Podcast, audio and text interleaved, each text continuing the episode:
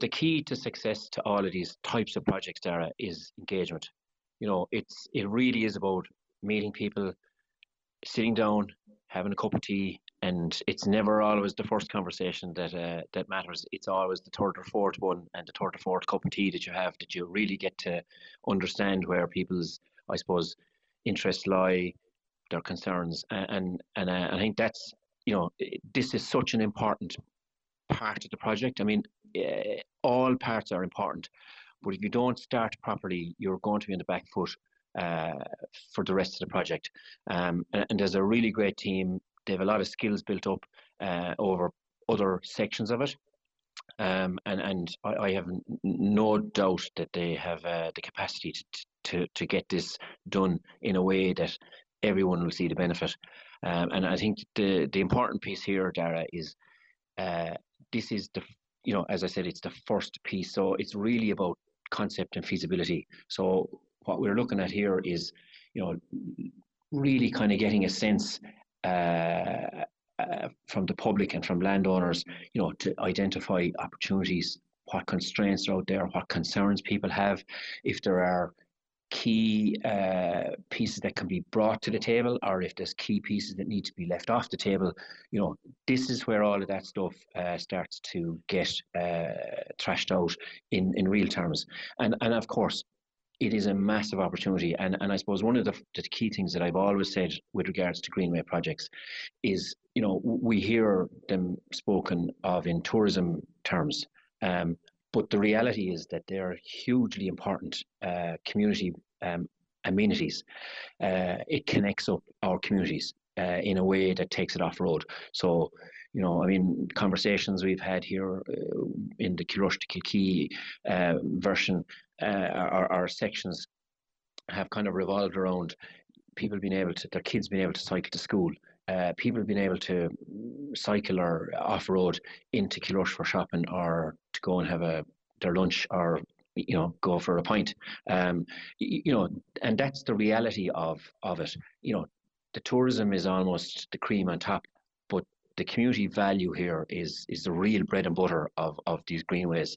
Um, so I think you know it's much more helpful if we if we talk of greenways in those terms rather than purely in tourism terms and Cillian, you mentioned that it's received significant funding from government over the years, uh, 2.1 million in uh, 2019 alone. And uh, Clare County Council have previously told us that their intention is to submit a planning application for the entire route to An Bord Pleanála uh, by the end of this year. Of course, when projects of this nature, it's an 87 kilometre route a, compulsory purchase order is a word that often crops up whenever you're engaging with a major capital works like this.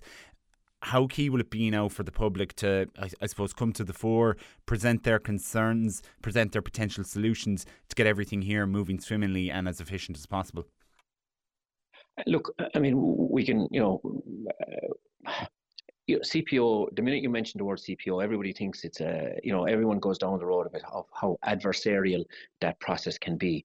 Um, but, but I think, you know, the, the, the key piece here to avoiding that adversarial, I suppose, process is good communication, early communication, honesty, transparency, uh, and, and a willingness to listen. Uh, and I, I, I mean, I have seen uh, our our team inside who have been dealing with this all along, and specifically uh, one of our staff members, Grania Redden, inside there, has just got such empathy with people that you know it has made these conversations an awful lot easier, uh, and therefore, you know, you're investing time in the project at the start, and it saves you time at the other end.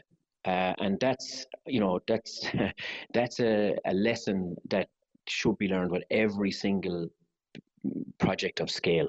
You know, you're going to have to invest time at the very start, engaging and in a real way with with community members, landowners, and out the end will come a much faster planning process. Uh, because it isn't adversarial. You don't have people taking you to court. You don't have people uh, going to the board, Pleanála, with regards to objections and submissions. So, you know, those things are what delay a project hugely. Uh, and if they're, you know, it's uh, uh, putting the effort in early will prevent that delay out the other end. And I 100%, you know, I mean, it would be uh, something I hear as a councillor an awful lot. Oh, for God's sake, it's taken forever, and will it ever get done? But I can tell you that it is slow. Like everything, if you want it done properly and you want it done successfully, you're going to have to invest time in it, uh, and and that's what's happening. Yes, it's slow, but that's the nature of this sort of uh, process.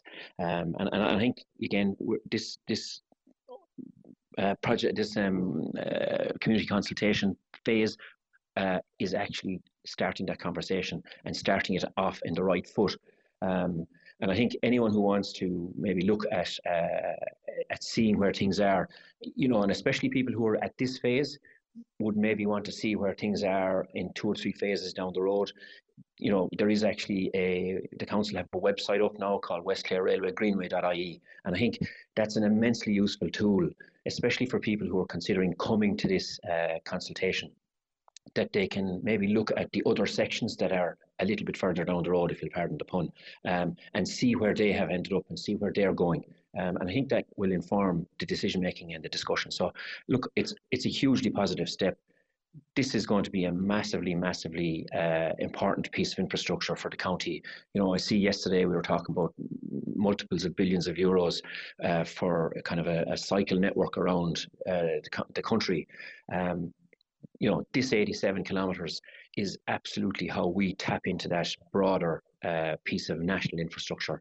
So it's vital. But again, I keep coming back to we need to frame it in terms that this is about community benefit. It's about linking up our communities in a way that maybe cars have have separated us for for a long time, and this is kind of putting us back into that space where we can connect in a different way, in a slower way.